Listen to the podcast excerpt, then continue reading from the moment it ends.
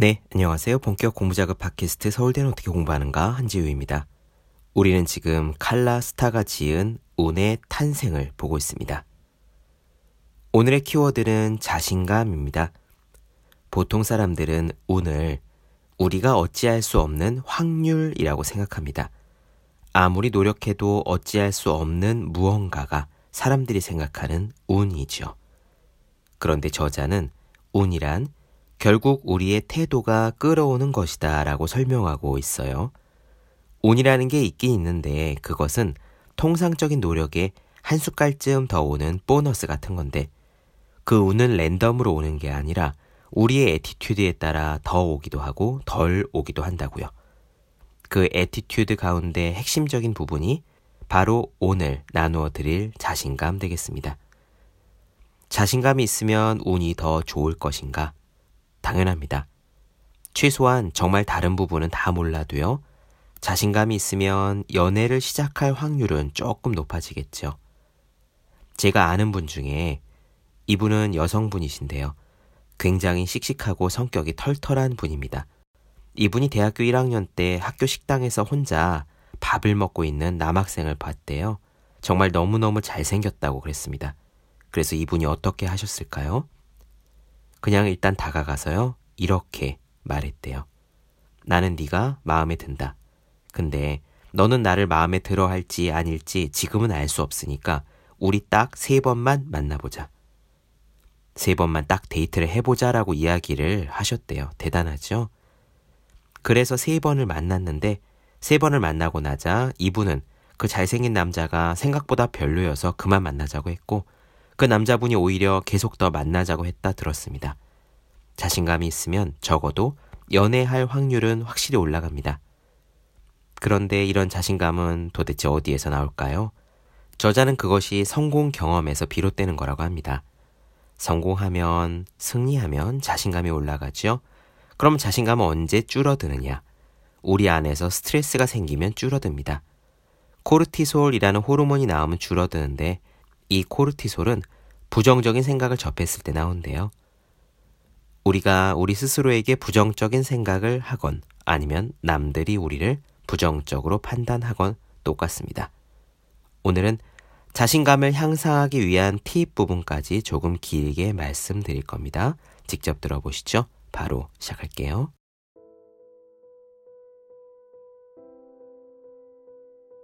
성공하면 자신감이 생긴다. 위계 질서가 안정적이면 종들은 스트레스를 덜 받는다.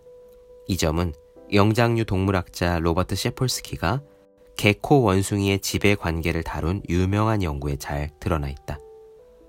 우리는 스트레스를 좋아할까? 절대 그렇지 않다. 심지어 작은 자극에도 스트레스 호르몬인 코르티솔이 분비되면서 투쟁 또는 도피 반응이 생긴다.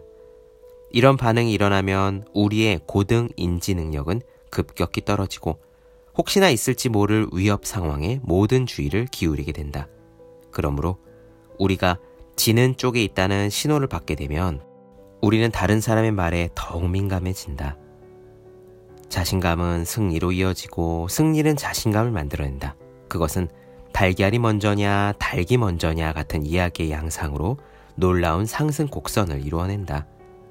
승리를 만끽하게 되면 지위를 갈구하는 테스토스테론 호르몬 분비가 증가한다. 다른 사람들이 높은 평가를 해주면 자신감은 더욱 높아지고 따라서 자신이 원하는 또 다른 것을 향해 나아가게 된다. 우리가 최고라는 신호를 받게 되면 우리는 무엇이든 할 수 있다는 생각이 들고 부정적인 피드백에게도 별로 아랑곳하지 않는다. 실험 결과 정장 수트를 갖춰 있기만 해도 혹은 상급자의 역할을 부여받기만 해도 평소보다 더 뛰어난 능력을 발휘했다. 나는 더욱더 우리가 자신감이 충만하길 원한다. 남의 말에 개의치 않고 주저없이 자기가 하고 싶은 것을 할 수 있으면 그것이 쌓여 사는 맛이 나고 운 좋은 삶을 살 수 있기 때문이다. 만약 보상을 향해 나아가는데 아무 꺼리낌 없이 엑셀레이터를 밟을 수 있다면 더 큰 행운이 따를 것이다. 우리의 서열상 위치를 끊임없이 확인해주는 신호가 우리의 자신감에 영향을 미치기 때문에 나는 다음과 같은 원칙들을 일상생활에 적용하기로 한다. 낡은 가구와 너저분한 옷을 버리고 방을 다시 꾸민다. 그리고 새 옷을 산다. 나 자신의 긍정적인 부분에 집중하고 부정적이며 냉소적인 사람과 어울리는 시간을 줄인다. 사람들이 우리를 대하는 방식은 다음과 같은 신호를 우리의 일상에 주기 때문에 중요하다. 우리가 최고의 팀, 올스타 팀에 속해 있다면 거침없이 굴어도 된다. 그러나 우리가 loser 팀에 속해 있다면 과감히 행동하고 원하는 것을 추구하려는 자신감이 떨어진다. 이 책을 읽는 독자들은 인간의 뇌가 양 방향으로 가소성을 가진다는 사실에 기뻐할 것이다. 자신감이 넘치는 사람들이 하는 것을 따라하면 우리의 자신감도 덩달아 커질 수 있기 때문이다. 유능해 보이는 사람들은 유창하고 단호하게 말하며 다른 사람보다 말을 더 많이 한다. 그들의 자세와 몸짓 언어는 여유만만하고 스스럼 없다. 웅변적이며 좌중을 압도한다. 말을 할 때는 다른 사람들을 쳐다보고 말을 들을 때는 쳐다보지 않는다. 결국 모인 사람들 가운데 가장 말을 많이 한 사람이 가장 좋은 아이디어를 가진 사람이었다고 기억하게 된다. 실제로 가장 좋은 아이디어가 아니었다고 하더라도 말이다. 공간을 장악하고 있는 것처럼 보이는 사람이 결국은 그 공간을 장악하게 되는 것이다. 캐머런 앤더슨은 이렇게 말했다. 그들은 자신이 하는 일을 진심으로 믿을 뿐이에요. 사회에 기여할 수 있는 것이 자신에게 있다고 믿으면 그들은 그렇게 합니다. 실제로 그렇지 않더라도 자신이 아주 대단한 사람이라고 진심으로 믿지요. 그들은 진짜로 자신감이 있는 거예요. 그렇다. 진정한 자신감. 그것은 우리의 능력을 향상한다. 이런 것쯤이야 라는 생각을 자주 하면 힘든 일이 있을 때 실제로 도움이 된다. 역경이 닥치면 그것을 그만 물러나라는 신호로 받아들이지 않고 충분히 넘어설 수 있는 도로 위 과속 방지턱 정도로 여기게 된다. 어떤 것을 우리의 생존을 위협하는 불가항력의 대상이라고 생각하는 순간 우리는 스트레스 반응을 일으키게 된다. 따라서 운동선수나 철자법 대회에 출전한 사람들은 코르티솔의 생리적 효과와 스트레스를 간단히 다른 식으로 해석함으로써 불안감을 누그러뜨린다. 즉, 시합에 참가하기 직전에 속이 울렁거리는 것을 두고 그저 짜릿한 흥분이 왔구나 라고 일부러 해석하는 것이다. 그들은 어려움을 즐길 줄 안다. 만약 우리의 행동이 노력을 기울일 만한 결실을 낼 수 있다고 믿는다면, 그리고 나의 정체성과 내가 그것을 할 수 있는 능력 사이에 괴리가 없다고 생각한다면 우리는 포기하지 않게 된다. 우리를 부정하려는 위협에 굴복하지 않고 지금 우리 앞에 주어진 일에 집중한다면 우리는 스트레스 코르티솔의 분출을 막을 수 있다. 행운을 잡고 싶다면 실제로 그럴 수 있다고 믿어야 한다. 자신감도 의욕도 없는 당신에게 몇 가지 힌트를 주자. 첫 번째, 새로운 상황에 부딪힐 때 뭔가 낯선 느낌이 드는 것은 지극히 당연하다. 그런 느낌이 든다고 해서 우리가 이방인인 것도 아니고 필요한 조건을 갖추고 있지 못한 것도 아니며 불편한 느낌이 계속되는 것도 아니다. 단지 그 새로운 곳에 지형 지물을 아직 익히지 못했을 뿐이다. 두 번째, 내 주변의 사랑과 장소를 잘 알아야 한다. 우리 뇌는 서열상 우리의 위치가 어디인지 그리고 할 수 있는 것이 무엇인지에 대한 신호를 계속해서 받는다.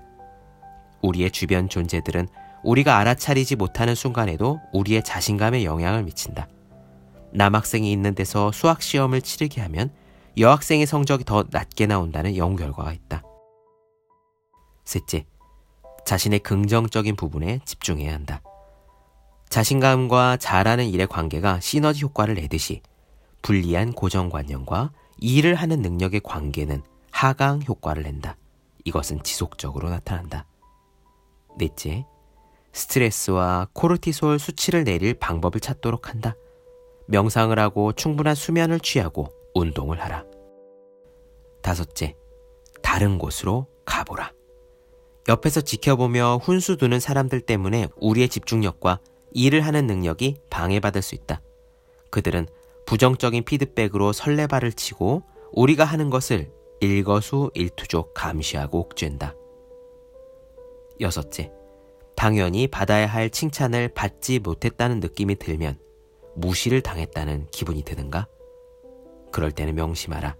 자신감이란 다른 사람이 아니라 내가 주는 나 자신의 행동에 대한 긍정적인 평가라는 사실을. 일곱 번째, 우리 뇌는 서열상 우리의 위치가 어디에 있는지, 그리고 우리가 무엇을 할 수 있는지에 관한 신호를 끊임없이 받는다. 그러므로 우리는 우리 주변에 너는 올스타 팀에 속해 있다 라는 것을 일깨워 줄 수 있는 것들을 배치해야 한다.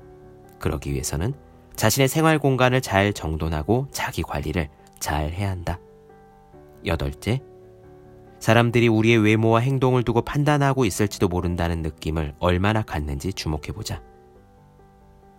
사람들이 실제로 한 말보다 그런 말을 할 것 같다는 느낌 때문에 자신을 검열하는 일이 얼마나 자주 있는가. 그들의 말이 제 입속 때문이거나 사회적 규범을 쫓느라 그런 것이라면 왜 그것이 행운을 향해 나아가는 우리의 발목을 잡게 내버려 두는가? 마지막 아홉 번째. 만약 모든 사람이 당신을 지지한다는 사실을 알았다면 당신은 무엇을 하겠는가? 당신의 마음을 그것을 하라, go for it 쪽으로 설정하라. 그리고 그것을 하기 시작하면 된다.